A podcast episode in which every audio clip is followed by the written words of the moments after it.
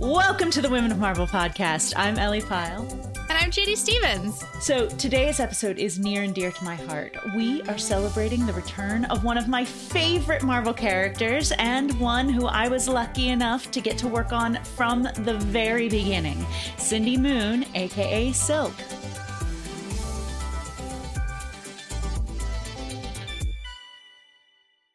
Silk is so awesome. And as of today, she's back on the shelves. Silk number one is out now, written by Maurene Goo with art by Takeshi Miyazawa.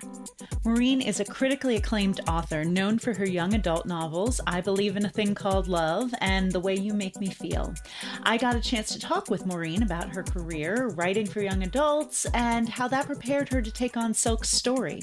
It also helps that she, like Cindy, has a background in journalism. And just so people know, Ellie, you have your own connection to Silk, right? Absolutely. So I was working on Amazing Spider Man when Silk first appeared there. I got to be there for her costume designs, several of the first ones. We went through a couple different iterations, and then I helped develop her first solo series as the editor for that shortly before I left Marvel. This makes me even more excited to hear your conversation with Maurene. Let's get into it.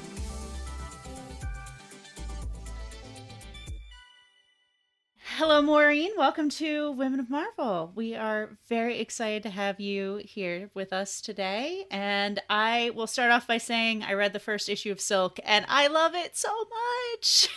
Oh, yay, I'm so glad. Oh, it's so weird for me to know that it's out there that some people can read it. Before we get into talking about Silk, because I could talk about Cindy all day, let's talk about you. So, you are an acclaimed young adult author, and uh, this is your first time writing comics? It is, yeah. Like any kind of visual, yeah, any medium outside of prose writing. It's really exciting. So, how did you get started writing, and then how did you end up writing specifically for young adults? You know, I was a big reader as a kid. I think most writers started off as readers, so that's kind of where the love of books was sparked. I was a pretty good writer in high school. That's kind of when I realized, oh, I'm, you know, this is like a skill that I have through, you know, my English classes and my teachers and that sort of thing. And I was a journalist in high school, and so I thought, you know, I'm a good writer. I I'm just going to be a journalist because to me, my mom was a journalist when I was younger, and it seemed like one of the very few careers you could have as a writer. I really didn't know what else you could do, even though I'm sitting here as like a big reader. Never occurred to me to be an author, you know, for a lot of reasons. Most of them kind of like practical, but also I just didn't see authors that looked like me or had my name or, you know, even the books I read, the characters didn't have experiences that were very similar to mine. So it just never occurred to me to be an author. And I studied journalism as an undergrad, but I soon realized, oh, this is, I don't like having to stick to facts and do research and you know, be held accountable for the stuff I'm writing about. I was like, oh, I, I don't think I'm a journalist. I I think I like to write, but you know, I just ended up studying a lot of books, taking a lot of English lit classes because I've always just liked reading and talking about books and writing about books. It's always just been there for me. So I ended up minoring in English lit and then I graduated and I had no life skills, you know. I do know. yeah, exactly. I just decided, okay, I'm going to stick to what I love. I love books. I'm going to temporarily work at a bookstore. And while I worked at a bookstore, I it was clear that I just loved the children's book section. That was like my specialty, and I would end up there all the time recommending books to kids and parents. And so I thought, you know what, maybe I want to work in kids' books. And so someone told me you can get a job in publishing, you know, and again, that was just not a career path that I knew about. So I thought, okay, if I want to do that, I want to maybe go to grad school or something because I don't know anything about it. And you know, the one thing like I was familiar with was like going to school to learn something. So I thought, okay, maybe I have to go to grad school. Applied to a bunch of grad school programs, and one of them actually was children's literature writing program at the New School in New York. And I just applied kind of on a whim or a lark or something, and or just to see if I could do it. And it required a writing sample. So I wrote the beginning of a YA novel that ended up being the first chapter of my first published book, but that wouldn't happen for almost 10 more years wow. since the t- this time that I wrote that sample. Long story short, I decided to go to another grad school program to study publishing instead. I thought it was more practical. Graduated right as the recession hit. it was hard for me to scrape together publishing jobs. I was like doing internships. I was I kept working on this novel because it was so fun. It was the first time that I did any kind of writing that felt so easy as in like I enjoyed it so much and it felt like it suited my writing voice, teen writing. And so I kept at it and I had all these jobs in the meantime. You know, I was a designer. I worked for small book publishers in LA, which if you know there's like none, but I did a little bit of that and then I sold my first novel and I got an agent and it was very like a meandering path, but I kind of stuck to it because I love the book. And then I eventually started writing enough that I could do it full time. I love stories like that. And I love for our listeners to get to hear about how meandering paths can be, because I think a lot of people assume that, you know, it's something you either get to do or you don't. And it can take a very long time, and there can be lots of interesting twists and turns along the way. So I love that story. Did you Oh, have thanks. particular writers or books that you loved as a reader growing up that you think influenced your own writing? Yes, the books that made me a reader and that made me love reading were the Babysitters Club books. Like a lot of authors my age that write YA, middle grade, it's like a very common answer, you know, and they're just so great. They're just about, you know, these 12, 13 year old girls who like to babysit in Connecticut, you know, it's which is like I don't know, for whatever reason, I really related to that.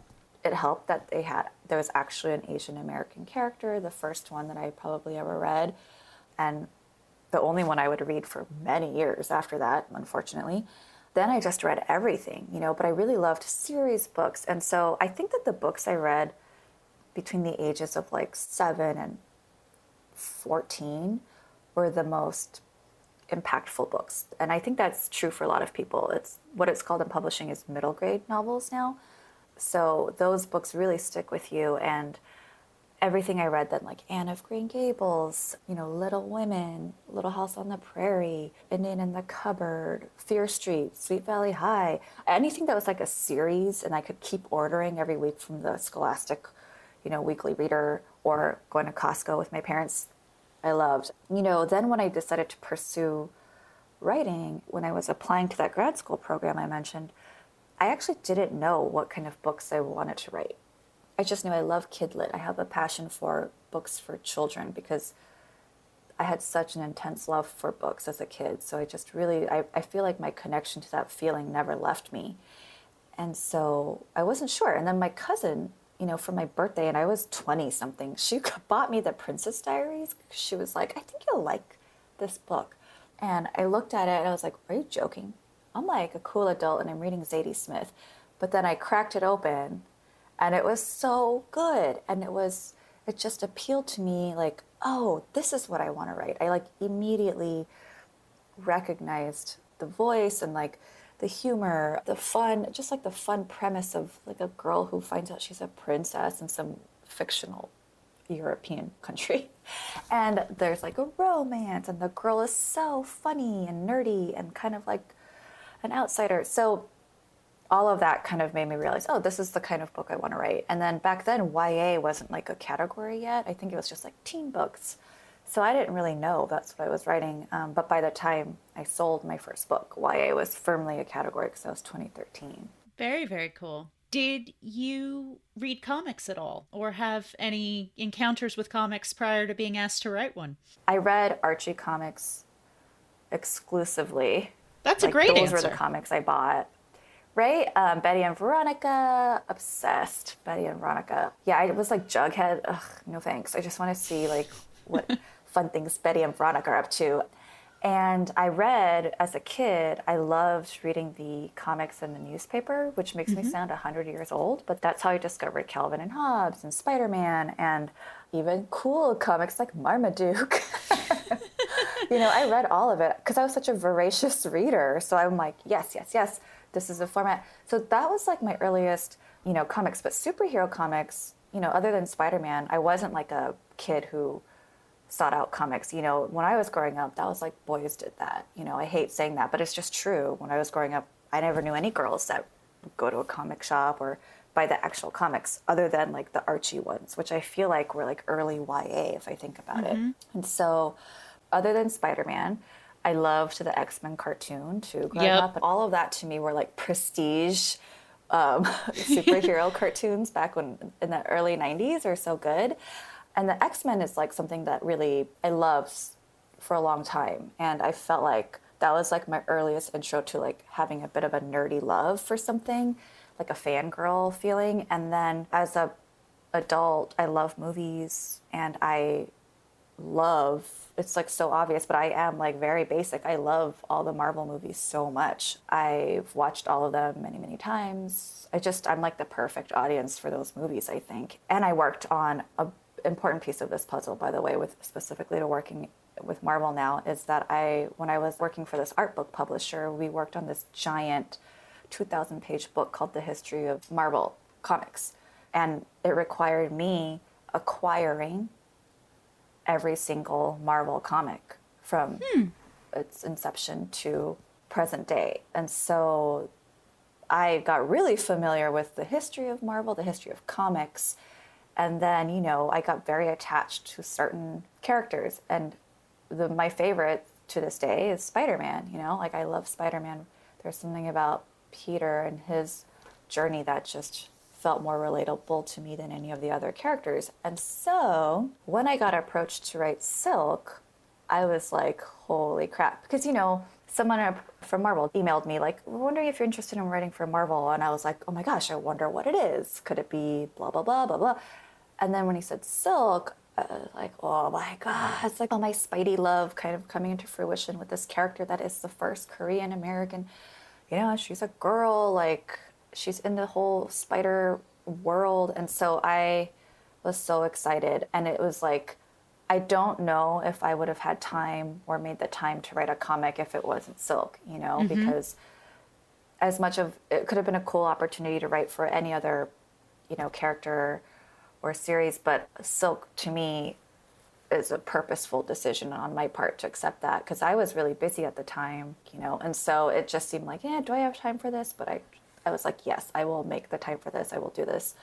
It is my first comic, and I've always been interested in graphic novels. i am an avid graphic novel reader. My husband's an illustrator, works in animation, so I'm always like kind of straddling that world. And so I wanted an opportunity to one day go into comics and when I got that email, I was like, okay, this is the perfect time to do it. Yeah, it seems like an absolutely perfect fit. And I didn't know that you had a journalism background. So you even get to bring your knowledge of kind of that world into Cindy and her current job. Yeah, I'm not as intrepid as her. That's why I failed. But I love the idea of journalism more than me doing the work. Mm-hmm. so it's really fun to write about that world. You're right. So it's also a good fit, I imagine, for your voice, since you've done a lot of kind of characters who have pop culture knowledge and connections. And even though, you know, Cindy can be out of touch at times, you know, you still get to, you know, kind of write the quippiness that she shares with Spider Man and draw upon things for that. Did you find that was a good fit for the voice that you use in your prose writing, or were there different skills you had to draw upon for that here? This is a great question. I would say that my YA novels, they're very character driven. They're not like high concept. You know, I write contemporary books that are very are grounded in reality. I love writing dialogue. It's like one of my mm-hmm. favorite things, which is why I've always had an interest in comics and screenwriting as well. Like it's just like my favorite part of writing novels is art is dialogue actually. So I just felt like okay, that's kind of a nice transition to move into comics. So I felt confident about my ability to write fun, quippy dialogue, and especially comedy because I really like writing comedy.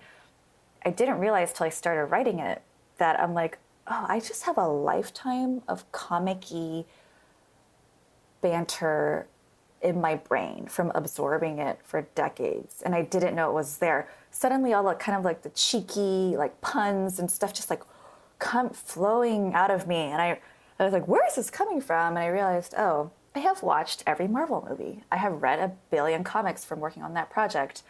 This is a medium that I've consumed for so long and it's just kind of in there. Not to say that I did like a perfect job, but it was just not this big different skill that I had to acquire, I found out like, oh, okay, I can just tap into this thing that I've been kind of storing up as a writer for a long time. I, I had no idea that that was like all in my head, um, but it's so fun, you know. I'm like, oh yeah, I like I love being able to say these puns. I love cracking jokes. So, and I, I also love taking on some of the voices of these characters that I've read in comics, like Jonah. You know, so fun for me to do his kind of like outdated boomer, you know, just like grumpy old dude. It's it's really fun. Yeah, let's talk about Jonah because the Jonah mm-hmm. and Silk relationship has always been very interesting that he has like separate interactions with Silk and with Cindy, but that he likes both of them more than he ever liked Peter Parker or Spider-Man.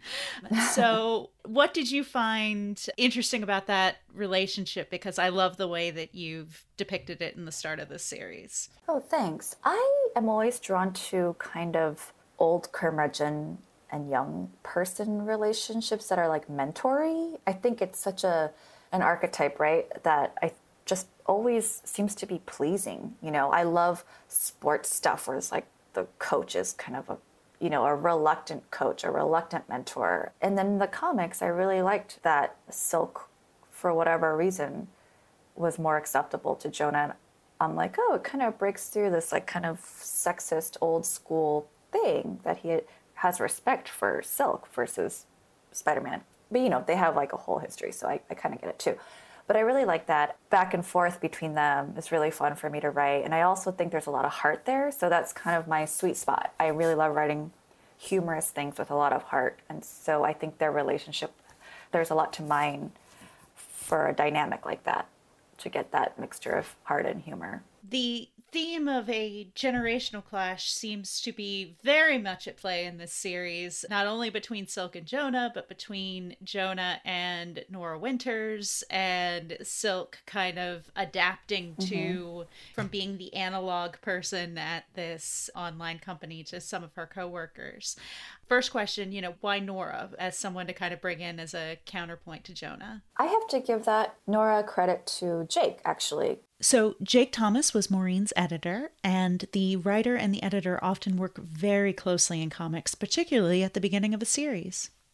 In the original, I think I just had some other person as like a bit of a foil, and Jake suggested, How about we bring in Nora? She's just like a perfect fit in there. Like, oh, okay, we're just going to drop a hint that there's some friction here. And she's just a, yeah, it's nice to, because the, the website that they are working for now is called Threats and Menaces and I had my vision for Threats and Menaces was that it's very like cool and Gen Z and millennial offices, you know, and it's when Cindy starts to work there, it's kind of like she just kind of ignores all the perks, you know, the ping pong, the yoga, the fun office, and she is like ready to work. Uh, we wanted like, okay, someone else there that is also in charge that butts heads with Jonah because that's not Jonah's style. If he was building this office, it would not look the way that it does. So kind of made sense to have Nora be the counter. She's way cooler and like more plugged into the youth. And will we see Cindy getting more plugged into the youth and perhaps becoming a little bit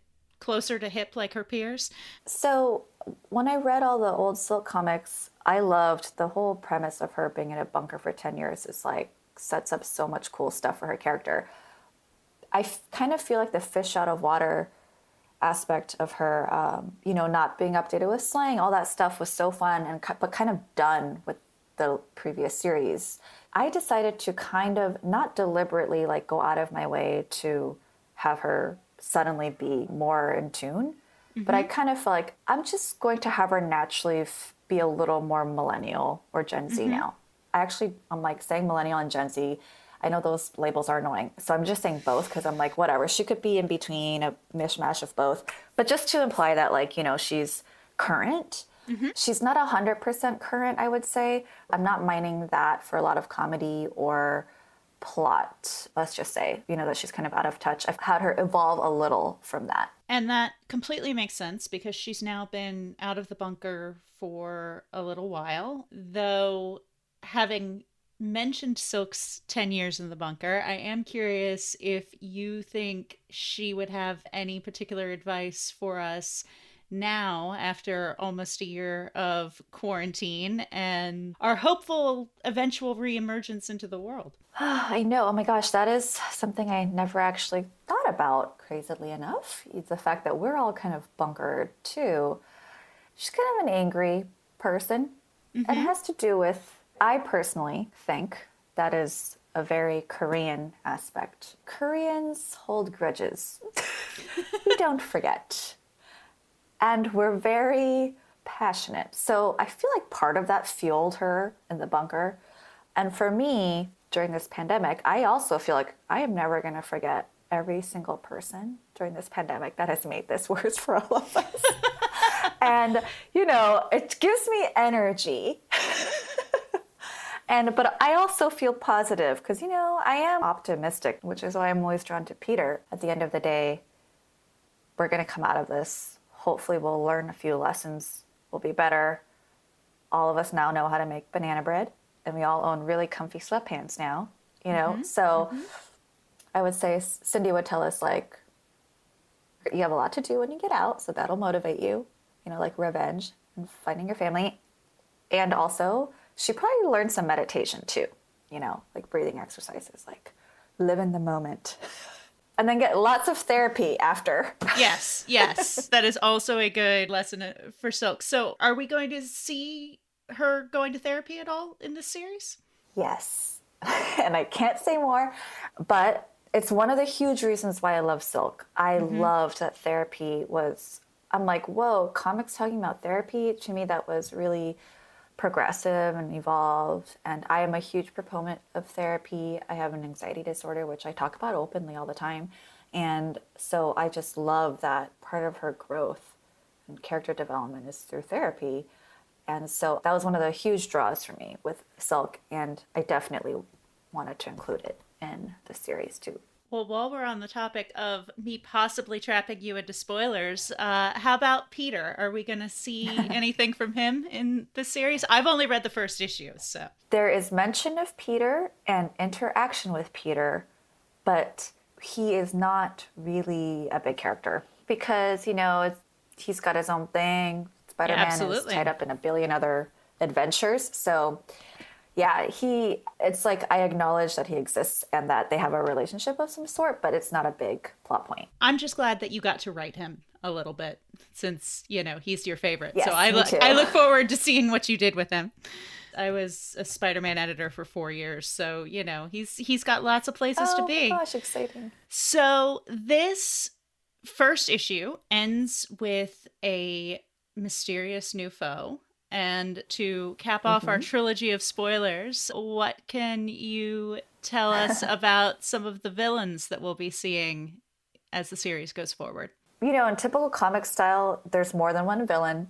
Mm-hmm. And then sometimes you're like, is this the actual villain or is this mm-hmm. the actual villain? Or are they both? Or is everybody just complicated? Um, and so I tried. To I, I vote for that last one, but continue. Yeah, same.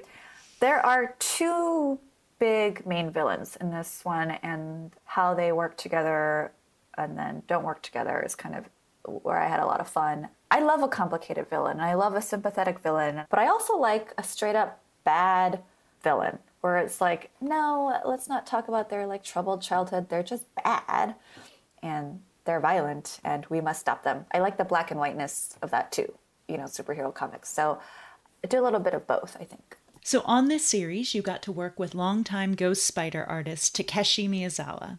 What was that like?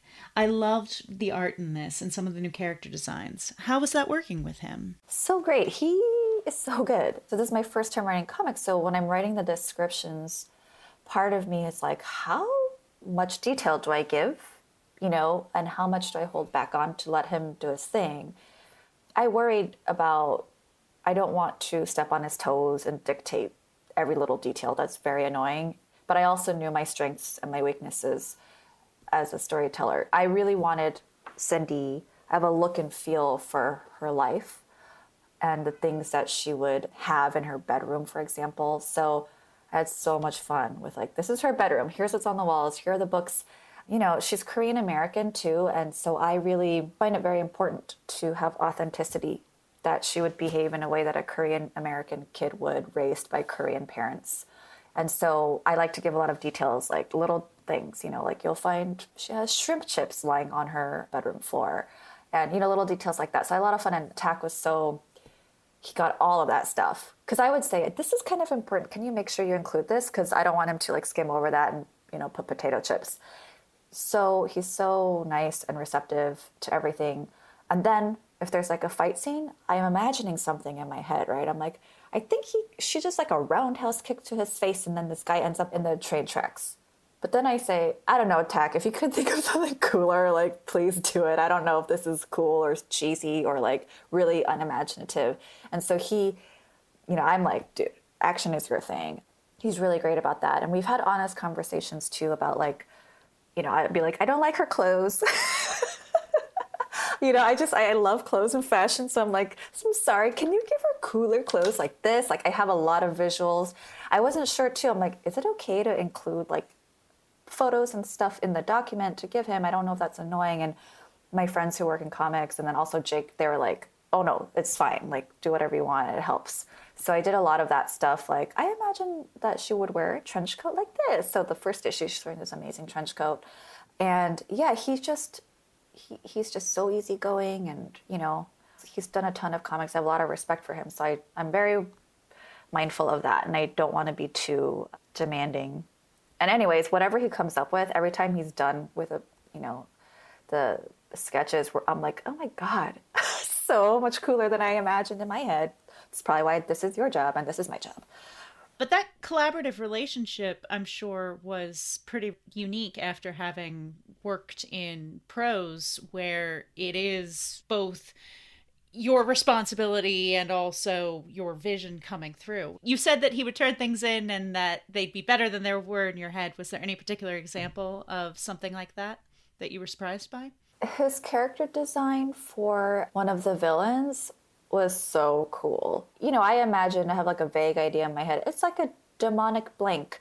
I'm not going to say it. So in my head, I'm like imagining probably the most like embarrassing like elementary school cartoon design of this creature. And when I saw it, I was like, wow, that's so cool. You know, I love that design. And there's also a scene, oh, my favorite scene. I think it's in this third issue. It's like a double page spread. All I will say about it is that it, in my head, I imagined it like Where's Waldo? Like that's the level of crazy. Mm-hmm. And when I okay, so my husband is an illustrator, and I showed him. I was like, oh, look what Tak did! Isn't this amazing? And he was he looked at it and then he looked at me. He's like, I cannot believe you made him draw all that. That is so. he's like, that is so annoying of you. and I'm like, whatever. He did a great job. But then then I felt bad. I'm like, Tak, I'm sorry that I gave you this. My husband told me it was very annoying to draw something like this, and he's so good natured. He's like, ah, oh, no, it's fine. But that had a level of detail and attention that I did not expect. It was so great. I think people will know what it is if they read the comics, they'll know what I'm referring to. Are there other tips that you've picked up from your husband on how to work with artists and what they find irritating and uh, what they appreciate? He actually did not have to give me tips because I have witnessed my husband working as an illustrator. So I have heard, I've known him I have been with my husband for a long time. and so I have seen all the various jobs he's had, the notes he's gotten, you know, received for his work. And he also does children's illustrated books. So, yes, I know exactly what annoys artists. And so that's what was is always in the back of mind when I'm dealing with Tak. But also, you know, I've been a project manager in the past.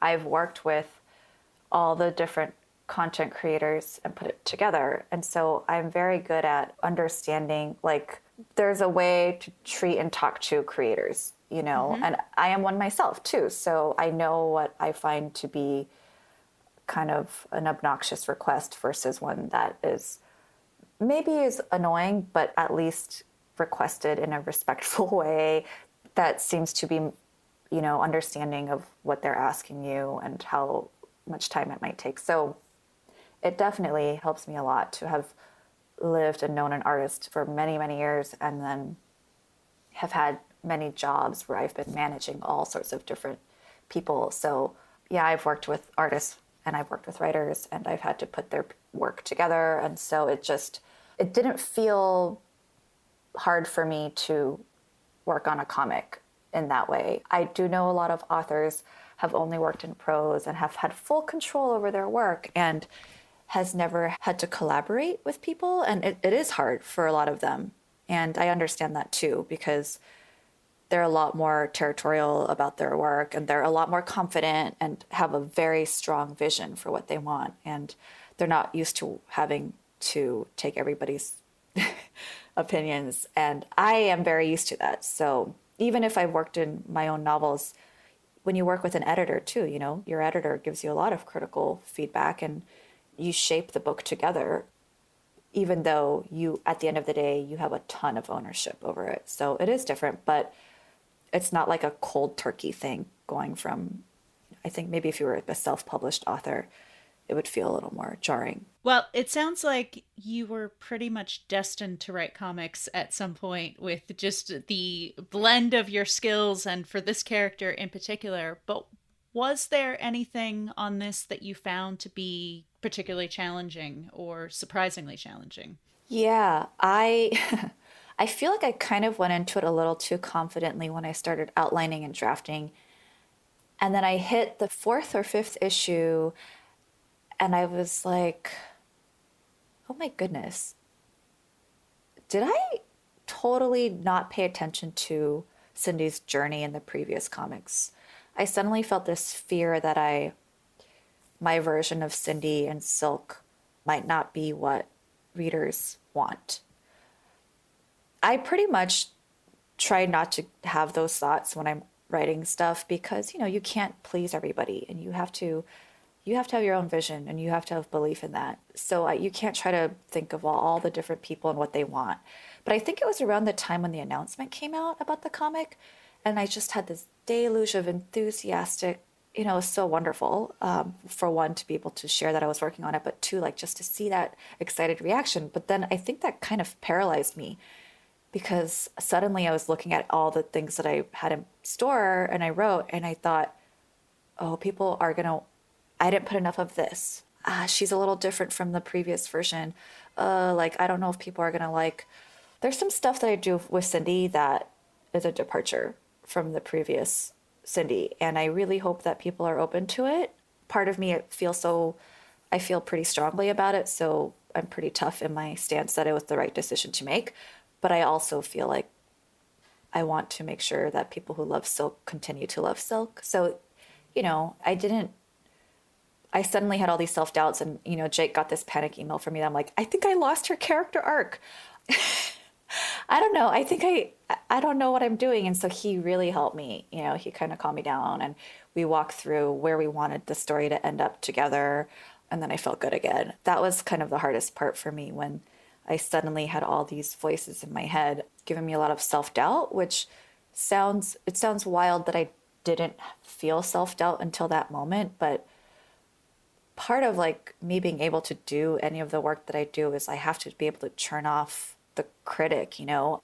I have to just believe in what I'm doing, but there are cracks here and there. And so that was like a moment of cracking where I felt really nervous about doing her justice and telling a fun story. And then, you know, obviously, suddenly I also realized I don't write comics. What am I thinking? People are going to read this and be like, this isn't a comic. You know, I had all these thoughts. And then we figured out the ending and I felt so good. It absolutely is a comic.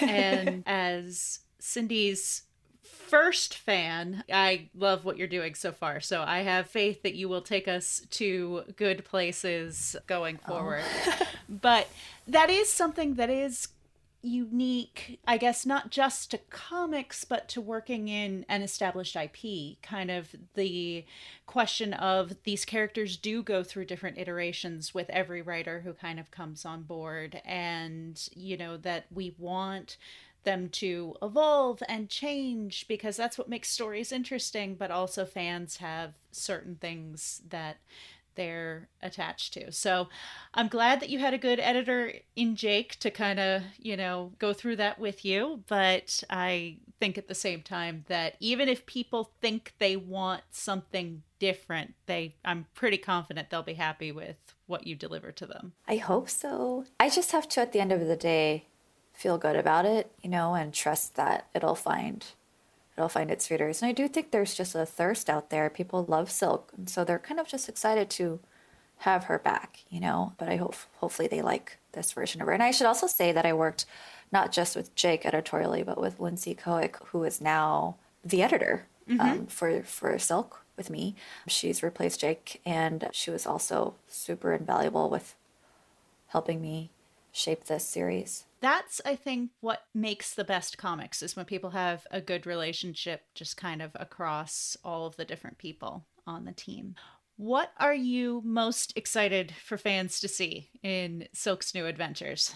Ooh good question. There is an appearance of an old marvel character that i think has a really badass introduction and the art for that that page when this villain is introduced is so good. So I'm excited for for that little kind of throwback introduction. And mm-hmm. there's a lot of I don't know fun ahead with Cindy. I hope they they like this version of her. And I don't know, she's going through a lot. And then you learn a lot about the villains too. So I hope that the villains are are fun as well. But yeah, that one introduction to the to one of the villains is very cool. I'm looking forward to it. Finally, you've incorporated K-pop into a few of your stories. So I'm curious if we will be seeing any of that here in Cindy's references or anything else. Um, no, I didn't include K-pop. I think that her brother would mm-hmm. like K-pop more than she would.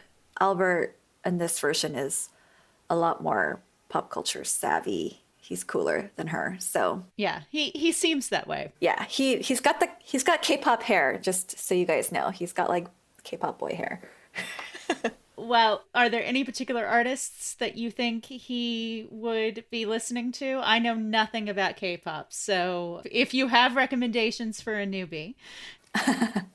you know, okay, so I do not call myself a huge K-pop expert. I do like K-pop though. My last book that I wrote, Somewhere Only We Know, there's a K-pop star in it. So I did have to do a ton of research and I ended up really loving this one artist, Sunmi, S U N M I. She's just so cool and offbeat and different. She's a little different from like the super happy, cutesy K-pop girl. She's a little got more edge. I love her. Her music is they're legit great and her performances are so fun. I also am just like a very basic K-pop person and love BTS so much. They are one of the biggest joys of 2020 for me. They released their new song the day my son was born, and I feel like now they are forever going to be a part of my son's life, whether he likes it or not. I don't care if it's not cool by the time he's older.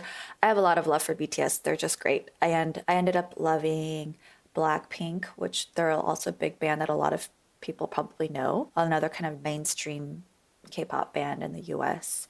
Love Red Velvet. I listen to a lot of female artists because of my uh, K-pop character was a female in Somewhere Only We Know. So I ended up listening to a lot of girl groups, and I also love Taemin. Those are kind of like my staples. That's a good list. Yeah, good start. So, you know, BTS, Blackpink are like the two big ones. If you guys have never listened to K pop, they're like very popular and for good reason. They're really, really fun performers. And then you know, if you want to go a little bit more, a little more obscure, Sunmi is a really good. She's great. Awesome. Well, even without K-pop references, I am very excited to see everything that we do have coming up in the Silk series, and I look forward to seeing all the fans' excited reactions. Thank you so much for joining us today. Thank you. This was so fun. I haven't been able to really talk about silk until now, so I feel like it's real. Yeah. It's now real.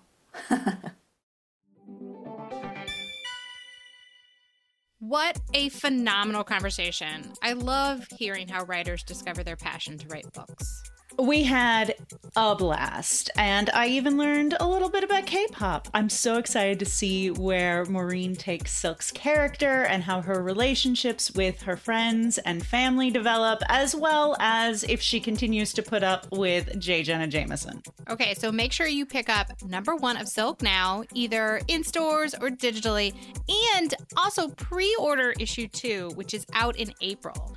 And speaking about pre ordering, I hope you're all ready for Women of Marvel number one. It is on sale April 21st. We are very excited about it. You get so many different stories about some of our favorite characters and an introduction by Louise Simonson. Weezie herself. Wow, that is actually super exciting. Yeah, we couldn't have a Women of Marvel thing without her. Also, Ellie, don't you have some exciting personal news? Yes, a solo musical I co wrote with an actor musician named Ryan McCurdy is running off Broadway live for streaming for the next four weeks. White Rock Cliff tells the story of a man and a woman searching for each other along the Appalachian Trail and in the art of storytelling, because you get to tell the stories you survive. And I'm particularly excited to be doing this now as theater showing how it has survived and might continue to evolve into new iterations. You can find out more at whiterockcliff.com. That's so exciting. Congrats, Ellie. Thank you. I'll tell you what I'm not excited about, though, which is the fact that our producer, Rebecca Seidel, has left us. I know, but we do want to send her a big thank you. You know, best of luck. Uh, Becca was, you know, a huge part of the podcast for the last couple years and really a huge support for all of us as we figured out how to record in this new world order. But you can check out her and Lorraine talking on an episode of Women of Marvel all about Marvel's Declassified, which is on Sirius. Absolutely. So until next time, this is Marvel. Your universe. Women of Marvel is produced by Alexis Williams, Rebecca Seidel, and Zachary Goldberg, along with Judy Stevens, Angelique Roche, and me, Ellie Pyle. Our development manager is Brad Barton, and Jill Duboff is our director of audio. Special thanks to Maurene Goo.